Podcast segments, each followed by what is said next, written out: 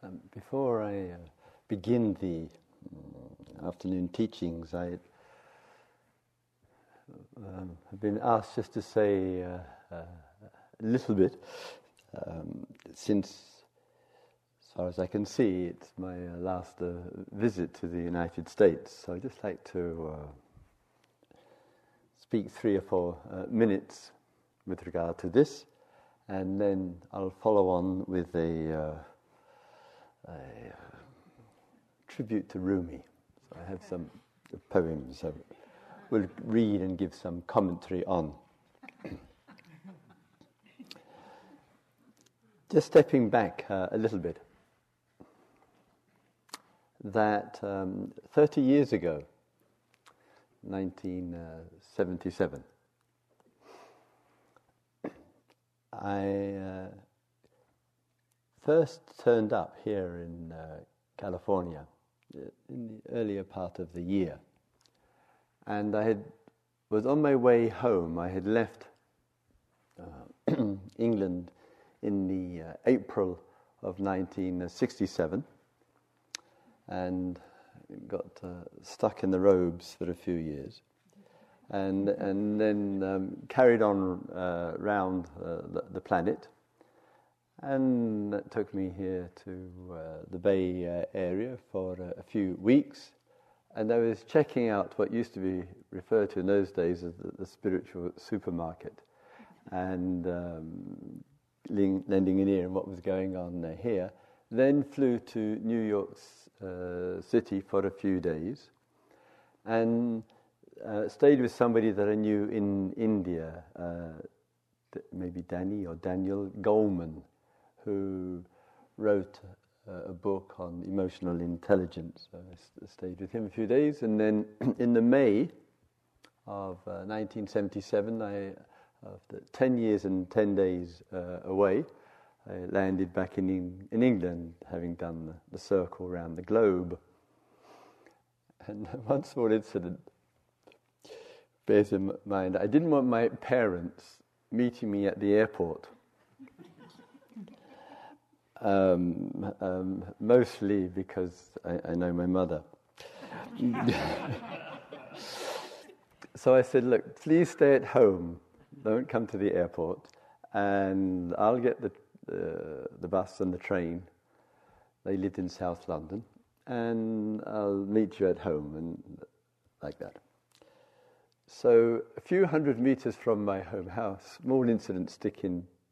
I had my backpack on, you know, 10 years and 10 days away from uh, England, walking along there, and so often, it was a Sunday morning, and there was uh, a guy in the garden doing his garden as English people like to do, and he looks up at me, walking there, and he said, Been on holiday?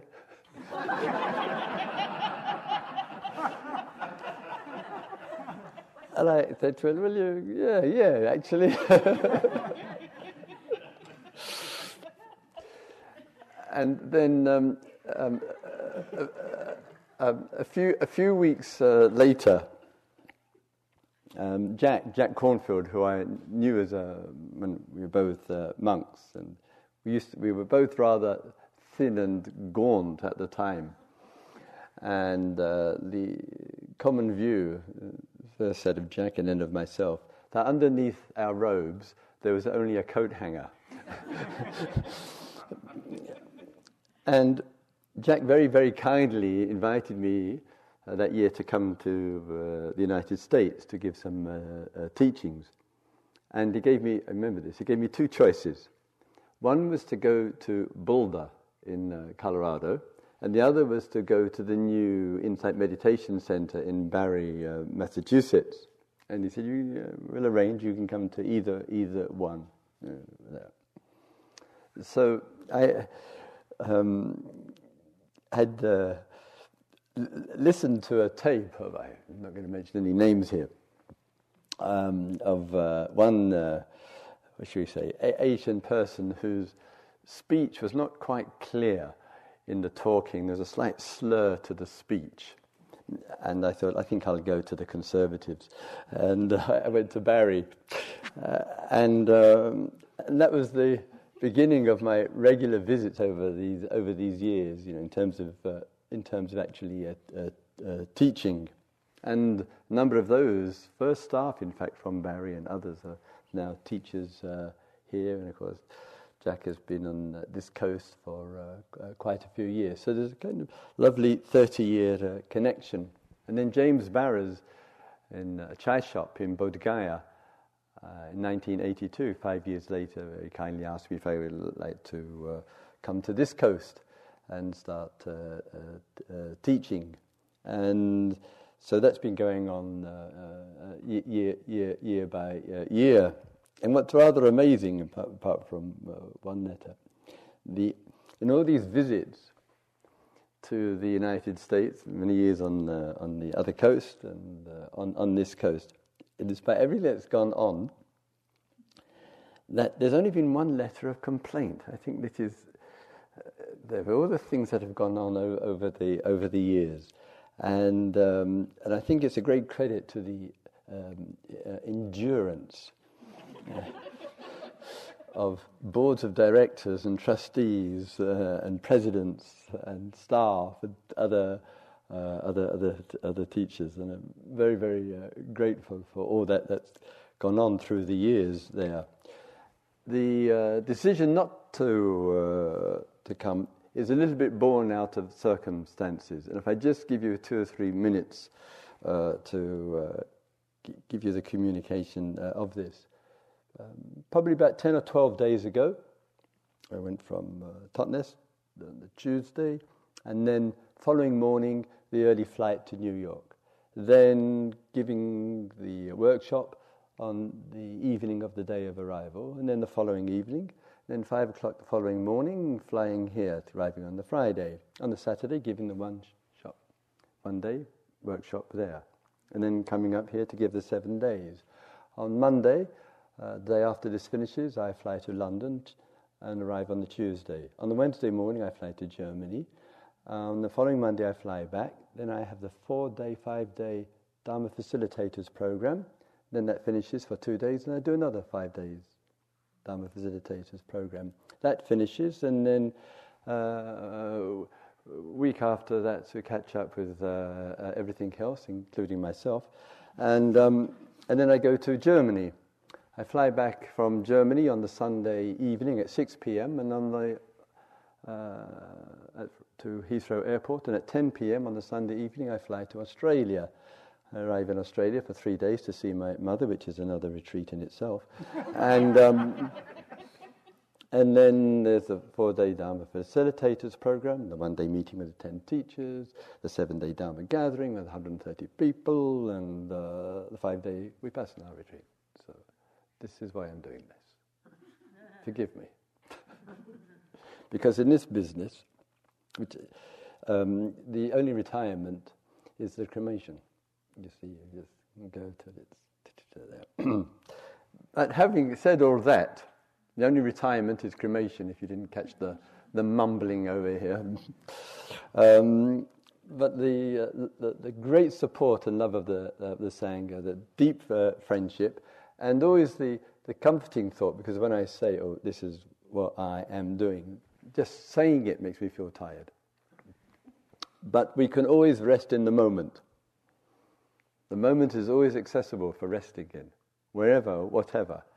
And that, I think, is the saving grace for all of us who claim to be living or think we're living full on lives or busy lives or, or, or whatever. So I'm um, given now that I'm in the White Haired Club, so I'm just kind of pacing it uh, uh, a little bit more and have clipped off around six weeks over the last two years in terms of the rhythm and uh, flow uh, there.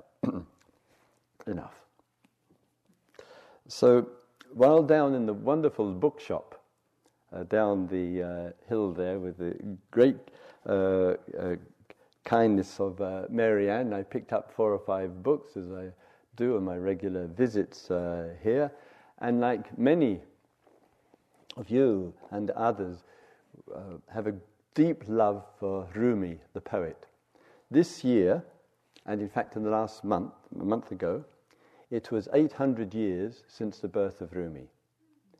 And he is possibly and probably the most widely loved and, and uh, great deep affection towards uh, uh, uh his poetry. And it seems to me that what he touches in us, certainly what he touches in me, is this remarkable capacity in uh, the, the poetic expressions to touch upon love, eros, sensuality, profound spirituality, and deep intimations of what a truly liberated life is all, all about. And he speaks to us in a, in a language, especially for of dedicated meditators, a language which you and I can connect with and uh, relate to. And he's, um, he's like um, a, a, godfather in the, in the Sangha. His, his voice uh, weaves in and out of many retreats, uh, many uh, lines of poem, poems there. And, and I think it's something precious uh, in poetry because it always seems to me that as we go deeper, deeper into the very truth of things, we begin to really feel the limitations, if not the restraints, of, the, of modes and forms of language. And it takes, and sometimes, to me, it, sometimes it's in the lines of poetry that they speak, they intimate whispers of something which is much greater than itself. And the power of the poem is that it speaks of that which is beyond itself, yet of itself.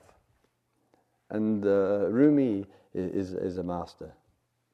He's, he's a great master of this there. So what I uh, did, I have um, good uh, staff down the hill there, gave me a year with Rumi. We need more than a year. We need lifetimes.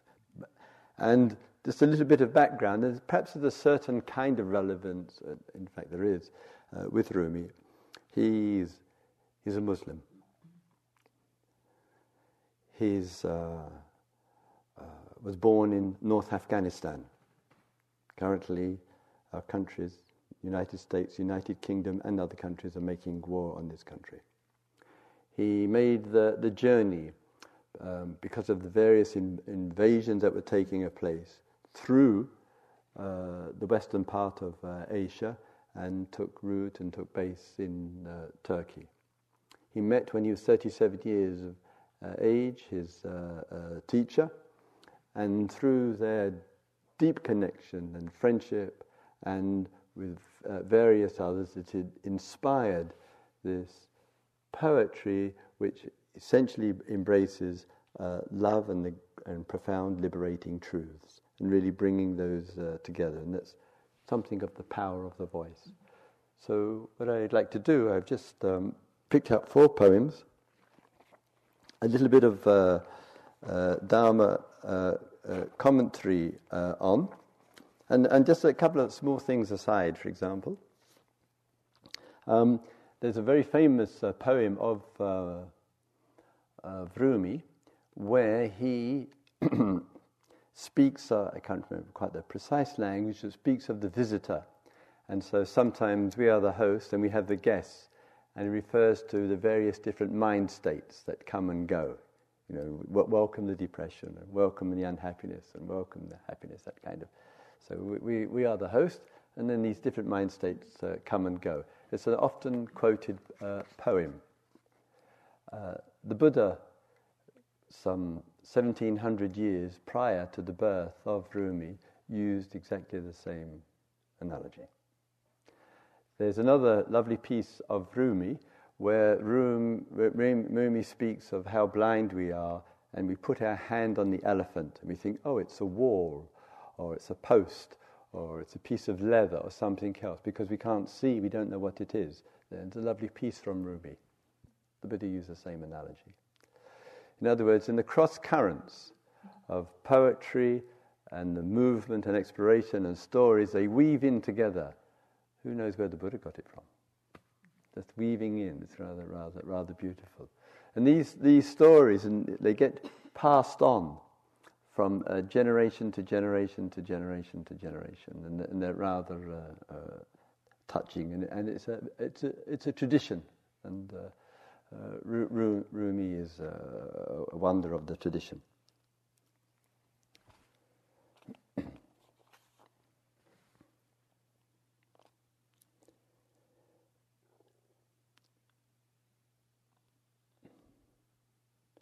When it's cold and raining, you are more beautiful, and the snow brings me even closer to your lips. The inner secret, that which was never born, you are that freshness, and I am with you now. I can't explain the goings or the comings. You enter suddenly, and I am nowhere again inside the majesty. Typical Rumi, weaving back and forth between the personal and uh, uh, the uh, Im- Im- impersonal. Sometimes we, exploration, looking into things. We talk, we talk a lot. It's appropriate and skillful to talk about uh, uh, the comings and the goings and about our relationship to them, that which manifests and that which dissolves, that which arises and uh, that which uh, passes. And we, and we see it in the changes of the temperature, in the cold and in the raining. And sometimes in the cold and in the raining, we say, How beautiful this is. We see it in the, in the snowdrops melting and passing away, and we move even, even uh, uh, closer. And sometimes, in all of this weaving and this extraordinary dance of humanity, and all the extraordinariness which is uh, around us. It's as if, as he says, there's a kind of uh, inner secret, that which was never born. So here we are, we passing through our life, we say, I take birth. The new day takes birth. The cold takes birth. The raining enters, it forms, it's, arisen uh, there. And we're looking, we're exploring all the time into the comings and goings, the comings and goings, and learning to live with it, with all of its troubles and with all of its uh, wonders. But then there comes the deep reminder from, from Rumi. What is that inner secret which doesn't come and go? Which is not subject to birth, which is forever fresh. He says, I can't explain the comings and the goings. And then you, this truth, this inner secret, you enter suddenly. And I am no I am nowhere again inside the majesty. And the precious thing and the beautiful uh, statement of this is that in the midst the comings and, and the goings, that sometimes we can't explain it to ourselves, to others, what it is to be in this world, to move through this journey of life. And then something else, some something secret, something we can't get our hands on, kind of enters into. And we realize something, something else which is not in the world of the comings and the goings. And it touches us, it wakes us up, it, it brings something rather precious and, uh, and uh, uh, beautiful. And somehow there is a sense, and somewhere it's the foundation of everything. It's not subject to the comings and the goings. This is the majesty. This is something very precious. And sometimes just stands out for us.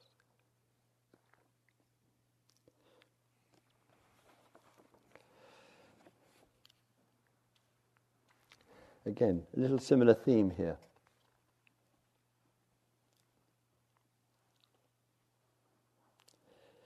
I see, I saw you and became empty. This emptiness, this emptiness more beautiful than existence. It obliterates existence, and yet when it comes, existence thrives and creates more existence. To praise is to praise how one surrenders to the emptiness. To praise the sun is to praise your own eyes. Praise the ocean, what we say, a little ship. So the sea journey goes on, and who knows where, just to be held by the ocean is the best luck we could have. It is a total waking up. Why should we grieve that we have been sleeping? It does not matter how long we've been unconscious. We are groggy, but let the guilt go. Feel the motions of tenderness around you, the buoyancy. Here's Rumi again, using the, uh, the ocean and, and the waves. Sometimes in the world, the dance, the dance of the ego, the dance of I, me, and my. And plenty of times, both past and present, and, and certainly into the future, we, w- we will see that we've made perhaps a great fuss over something, whatever the situation may be. We've made a great fuss over it. And then, perhaps right in the middle of the fuss, whatever, whatever, the, whatever, whatever it was about, or perhaps through some ref, reflection, some hindsight later on, we look and we say, what was all the fuss about? What did I make such a drama out of all of this? Whatever, whatever it might have been about. And when we see right through it, we see the emptiness of it. We see that it was a storm in a teacup. We see, see that it was a flight of fancy. We see that it was building up a huge story. I saw you and became empty. This emptiness, more beautiful than existence. It obliterates the existence of the drama, of the story, of the upheaval, or whatever it might be. To praise is to praise. How one surrenders to the emptiness. And sometimes people have a sense of emptiness as something kind of negative or dark or cold or detached or distant. But it's the preciousness of the emptiness that makes all the diversity possible. Without the emptiness, it couldn't be full. Without the empty cup, the cup couldn't be full. And sometimes we are so infatuated with what's all the comings and the goings, all the forms, all the stories, all the dramas, and all the loveliness of our life. Sometimes we're so infatuated, we lose sight of something which it all rests in, like the waves rest, rest in the ocean. So the sea journey goes on, and who knows where. Just to be held by the ocean is the best luck we could have. It is a total waking up. So sometimes we're so embroiled in the waves of the ocean. I am a wave, you are a wave, this my family is a wave, my job is a wave, my country is a wave, what I'm doing with my life is a wave. Just to remember, to be held by the ocean, to rest in it all, is the best luck. It's a total waking up. Why should we grieve that we've been sleeping? It doesn't matter that we've been unconscious. Feel the motions of tenderness around you, the buoyancy.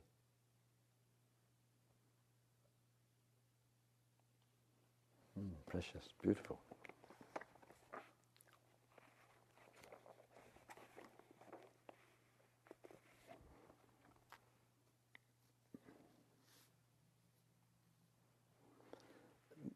Next one, few lines has the God word in there, but and the first lines is very, very precious and uh, an influential line in some of our lives. We should never forget it. Gamble everything for love. This is a fantastic statement. We could drop all those things that you and I have learned, remembered, etc., we could really take to heart one single line gamble everything for love. A beautiful statement. We've talked over the days here with love and the, the potency of it, uh, stripping away of it as much as possible, to sense it, to feel it, to see its uh, manifestation uh, in our life. And sometimes for the, uh, the act of love. However, whatever it might be, that we have to stay true to it, true to something, true to love. And this staying true to love is, I believe, the most important of all human ethics. Sometimes the tradition, not only the Buddhist tradition, but other traditions as well have, as well have put ethics or morality into uh, lots of rules, many of them, many of them. Buddhist tradition has hundreds of them. And they have been thought out. They have been decided upon. They have been introduced. We, you and I, have been encouraged to observe them, to keep them, to, to uh, uh, keep the code, or keep the discipline, or keep the morality, or whatever. There's a terrible danger in it. One won't read of that with Rumi that as more rules come in and more decisions come in life, it tends to bring more control. And when there is more control, there's less love. And when there's less love, there's less likelihood of the gamble for it. Because fear will enter into it. And we have to look with all our tasks and our responsibilities, whoever we are groups, organizations, religions, or whatever to keep the dialogue and the questioning going of what expresses, what reveals, what makes the love manifest. And sometimes, in the making of the love uh, manifest, it will have to be accompanied with risk. And often the risk is being misunderstood. The risk is voices of concern. The uh, risk is it doesn't work out, whatever it might be about. And so sometimes the voices, the judgmental voices we have towards ourselves or we have towards others, quite often is touching upon, oh, it didn't work out. Not the issue. It's not the issue. The issue is the love. And it may be, as um, Rumi is encouraging here, that we have to ask ourselves very sensitively and respectfully and uh, deeply what shows the love? Where is it in the life there? And not to confuse love with attachment, not confuse love with holding on to not to say, I love you, or I love doing this, but it causes me so much problem because I love. So we have to look at what goes around with the love the holding, the identification, the fears, the clinging, the demand, and especially what the self wants. And somehow, a great task for us, for each one of us here, and for each other is can I live in such a way that I'm so committed to love, so dedicated to it as a human force, that everything else is secondary to it. And then the love and the liberation start to uh, link together. Gamble everything for love if you are a true human being. If not, leave this gathering. Whoa. Mr. Rumi, this is tough love. Gamble everything for love. If you are a true human being, if not, leave this gathering. Half heartedness does not reach into majesty. You set out to find God, but then you keep stopping for long periods at mean spirited roadhouses. Whoa. Mr. Rumi. Half heartedness does not reach into majesty. Majesty is the love. You set out to find God, to find truth, to find love, which is liberating. But then you keep stopping for long periods at mean spirited roadhouses. No, no reference to Spirit Rock. Just in case there's any confusion. wicked, wicked.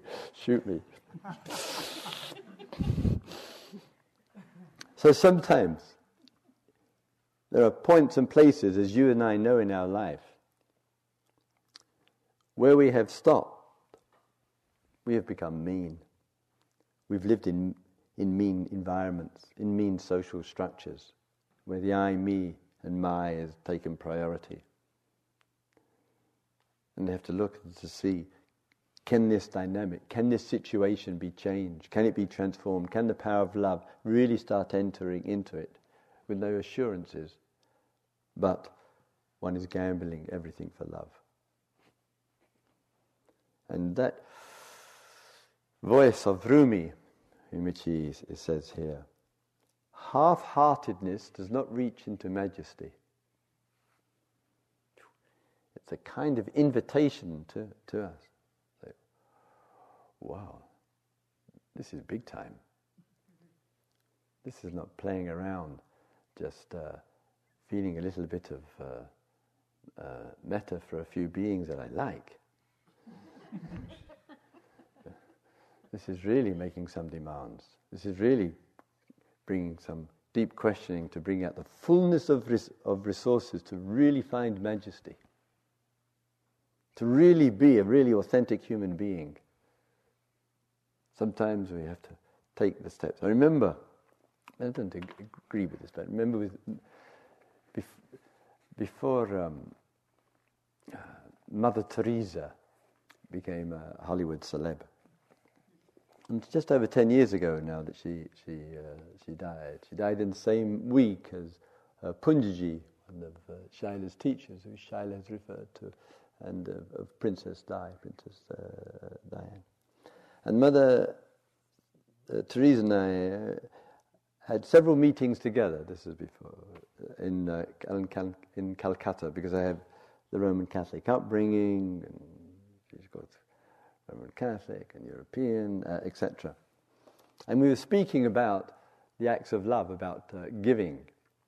And uh, uh she said to, to, me one day, she said, um, um, You see this ring? She said, I'm, I'm, I'm, I'm married to Jesus. He, he is my, uh, little bit old fashioned language, he is my Lord and Master. Not, mercifully, most women wouldn't say that these days, but anyway.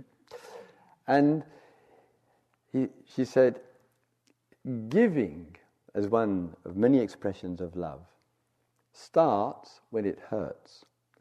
And it's a little bit, you know, Catholic, but anyway. but sometimes when we look in the act of uh, love and the act of uh, uh, generosity, it's remarkable how vital it is sometimes that we have to extend ourselves. And, and consciousness has this remarkable capacity to go beyond the defined limits of the self. The self says, I can't. Self says, I'm not ready. Self says, I am, an, I am unable to.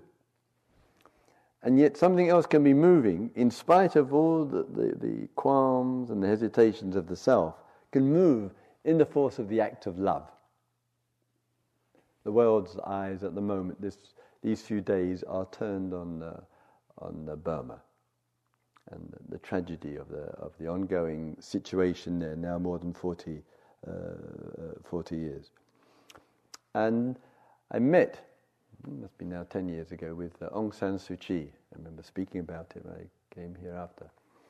And as, and she, Aung San Suu Kyi, the imprisoned mother of Burma, and under house arrest, and many of her friends and relatives uh, arrested, tortured, killed, uh, the democracy movement, etc. And I said, How do you endure this? How do you endure living in this environment, in these uh, conditions all the time?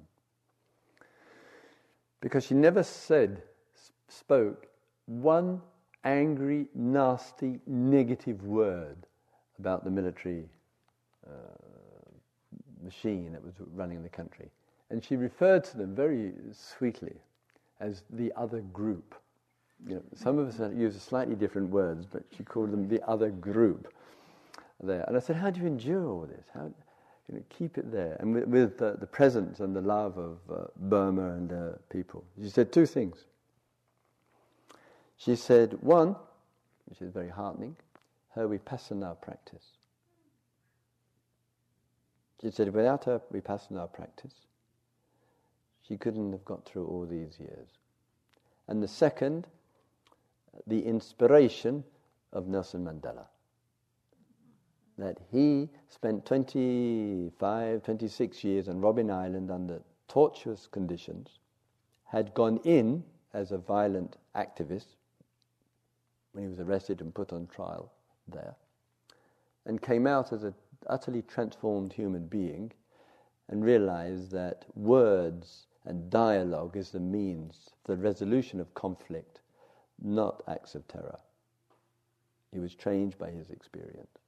And she, the fact that he spent so many years when she's struggling, when she's having a hard time, and she's the doubts and the difficulties and the anguish is running through her. She says, Nelson Mandela. He can do it, I can do it. So sometimes we need the act of love. We need what's going to inspire us. We can't be half hearted about it. She can't be half hearted about it. Nelson Mandela couldn't be half hearted uh, about it. And you and I, in our acts of love, in whatever manifestation, let's not be half hearted. And if we, if we forget, then just remember the lines gamble everything for love if you are a true human being. If not, leave this gathering. I'd love it. okay.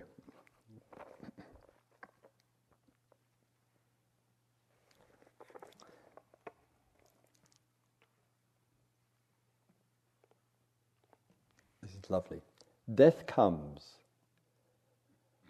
and what we thought we needed loses importance. Profound statement.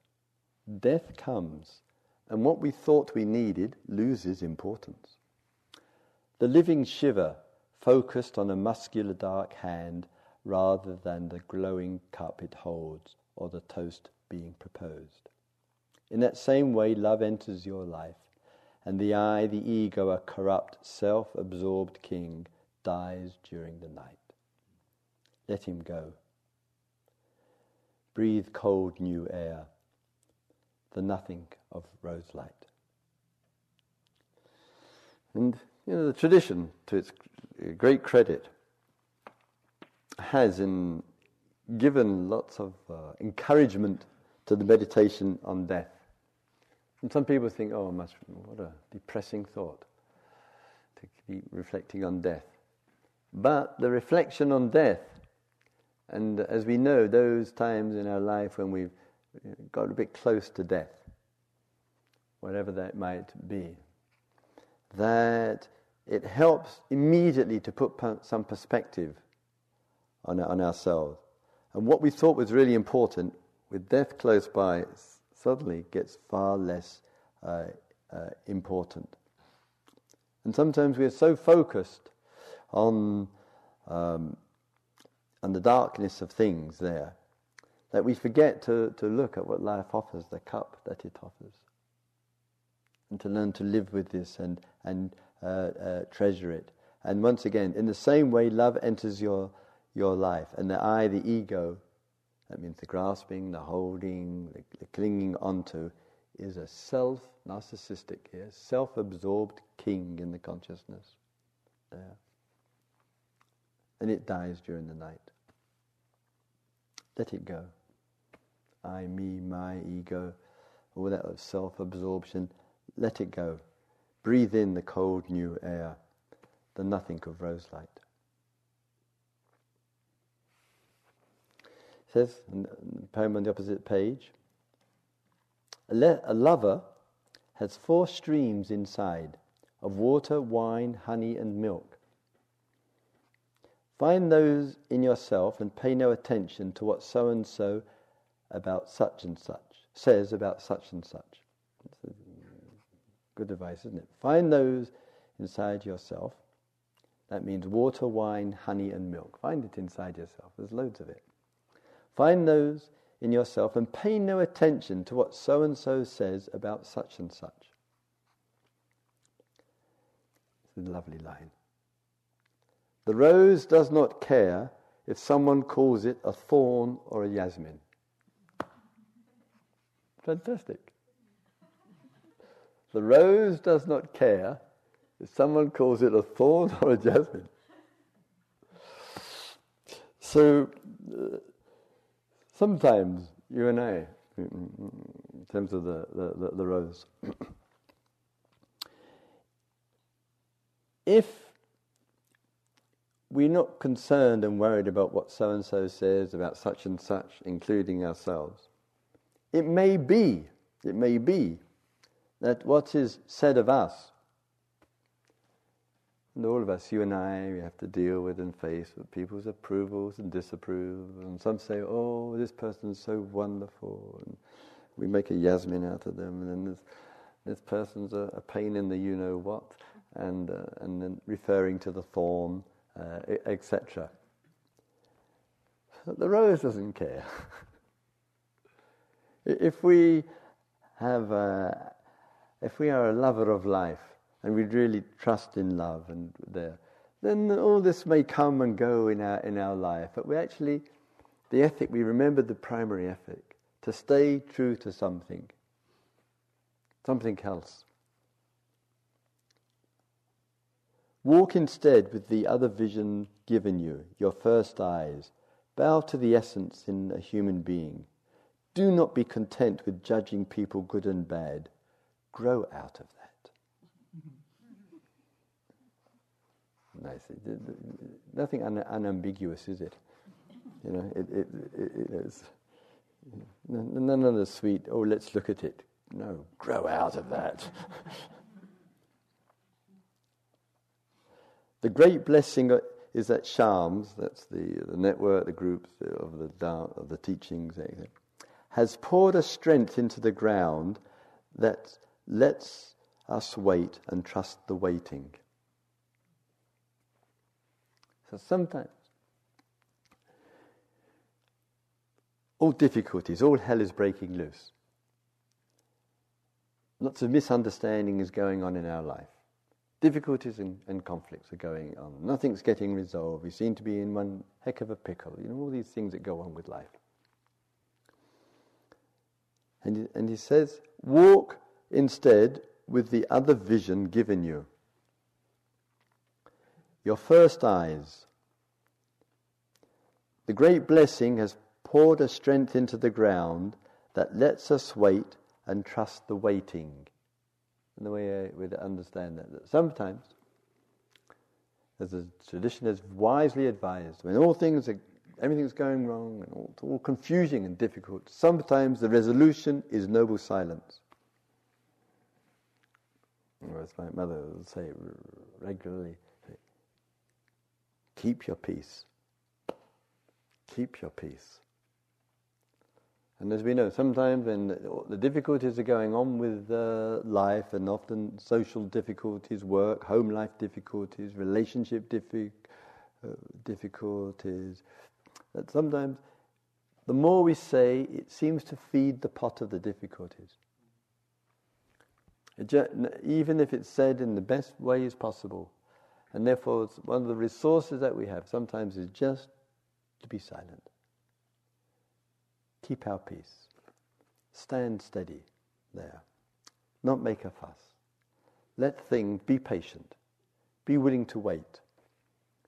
And one finds then in that willingness to be patient, in that willingness to wait, things in some way or other just begin to sort themselves out. And one's just, again, that beautiful maxim of uh, the Buddha and Rumi of staying true to something. In these kind of um, um, uh, uh, teachings in, in, this particular book and other books, it is in the single line and the intimation of it and the receptivity between the, the, the reader and the read that something just meets a place and it just stays with us. And then it's a jewel. Then it's landed. And in the landing of it, it, it helps to bring out of us truth. It helps to bring out uh, an authenticity in, in the life.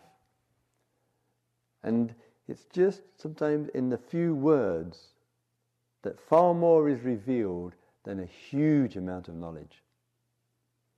And the difference is that one, in this case, the lines of Rumi, is that the primary interest, and you feel the thread, you feel the thread running through, is not in information, it's transformation. And the power of language is not so much in the field of accumulated information, it's in the capacity to point to something not of itself. And that's why we need language. Not to know more, but to reveal more. And Rumi is a precious and beautiful reminder.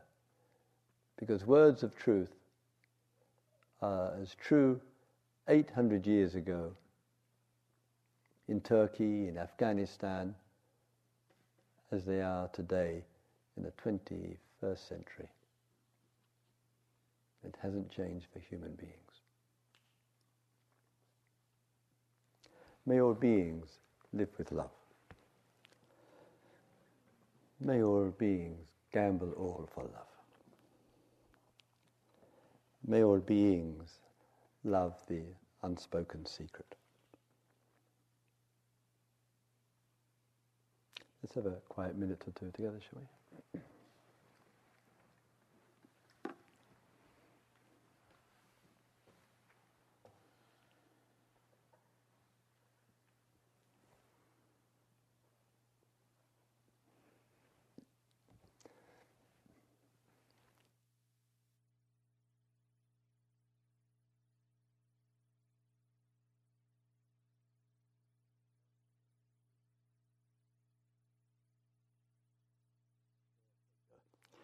And uh,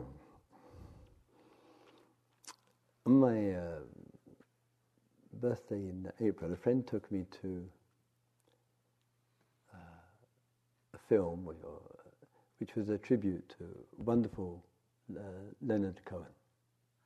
And some friends of Leonard Cohen, some singers, artists, put uh, together uh, an evening program in which they all sang songs of Leonard Cohen. It was lovely, and so a DVD was made, and I watched the DVD at our local, locally. And in the middle of it, a young guy sang, maybe 30, named Antony, of a band called Antony and the Johnsons.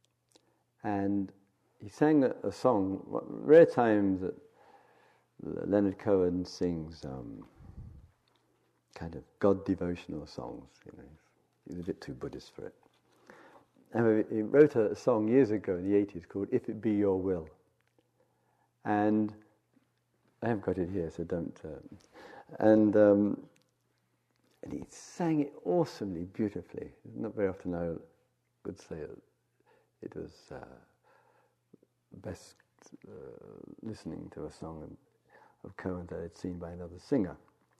So as soon as I get home, as people do, typed in Antony and the Johnsons on the net. Who is this guy? So he's an English guy who lives here in the United States. And in 2000, and I've got the CD here, with a bit of luck, we'll.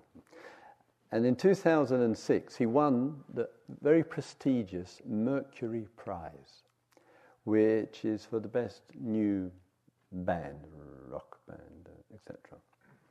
And and when they announced the prize, and television, da, da, da, da, that he'd won the prize there, the chairman of the mm, judges said, You will never have heard music like this before, and the probability is you won't hear it ever again. So I went, wow. So then I got the, the CD. I have played this so many times you can't imagine. And he is, um, what's the word? Androgynous. Yeah, yeah. So he's, the man and the woman is fairly fluid in him. There, bless him. so I would like, you don't like it, you know, to, if the sound system is working well, to play uh, three or four uh, of, of, of, of, the songs. And one of them, I can't third or fourth one, he, he says, lovely lines, he says, When I grow up, I want to be a beautiful woman, but now I'm a little boy. you know, totally out there. there. So th- this, th- this is um, uh, uh, Antony, and uh, there's some genuine depth in the lyrics if you catch the words. You know, there's some be- beautiful uh, depth, and sometime I'll give a little commentary. So we'll keep our fingers crossed that the, the CD, the skills of Ruby, the sound system all link up. About 10, 15 minutes.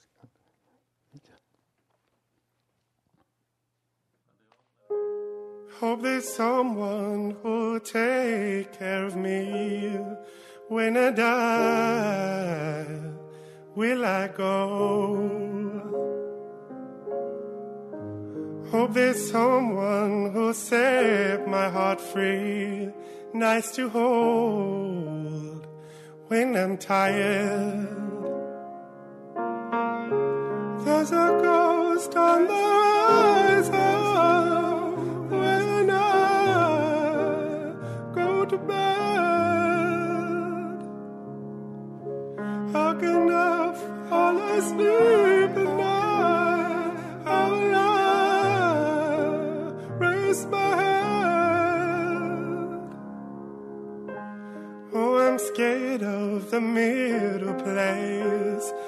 between life and nowhere. I don't want to be the one left in there, left in there.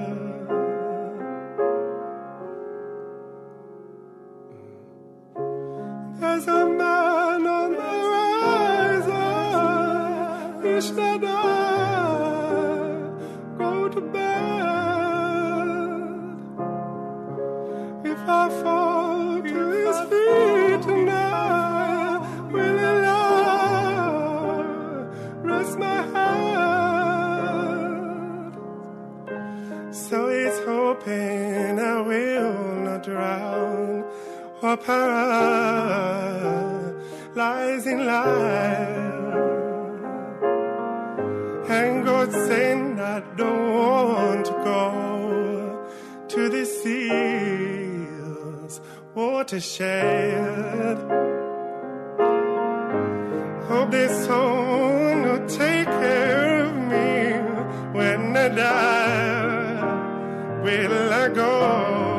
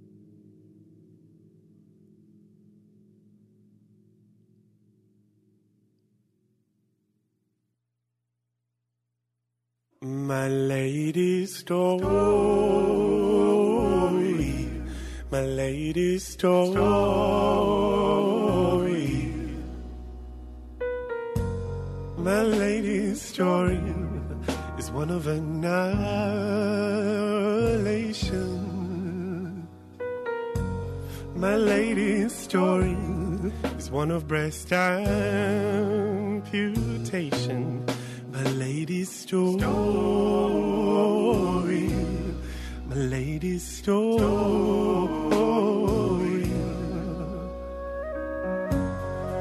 Now I'm a hole in love.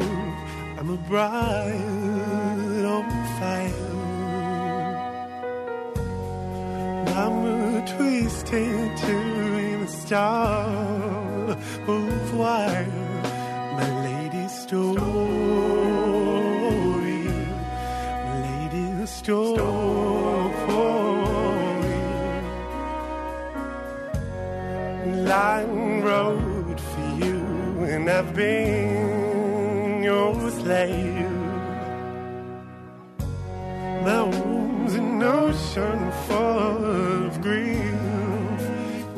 Never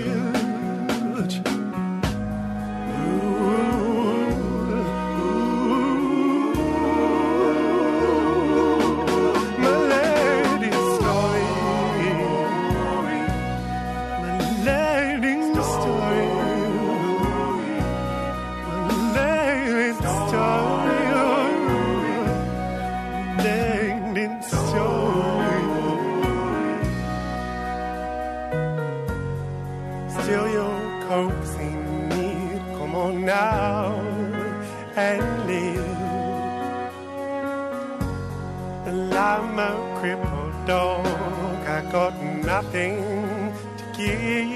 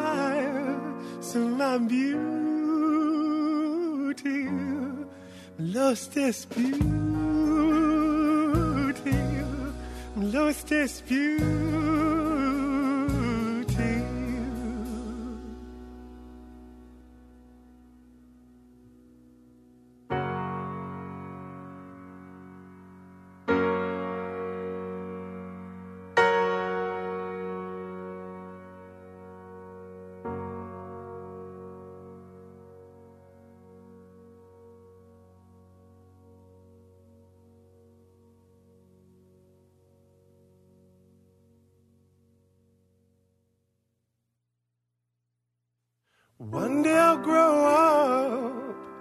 I'll be a beautiful woman. One day I'll grow up. I'll be a beautiful girl. One day I'll grow up. I'll be a beautiful woman. One day I'll grow up. I'll be a beautiful girl.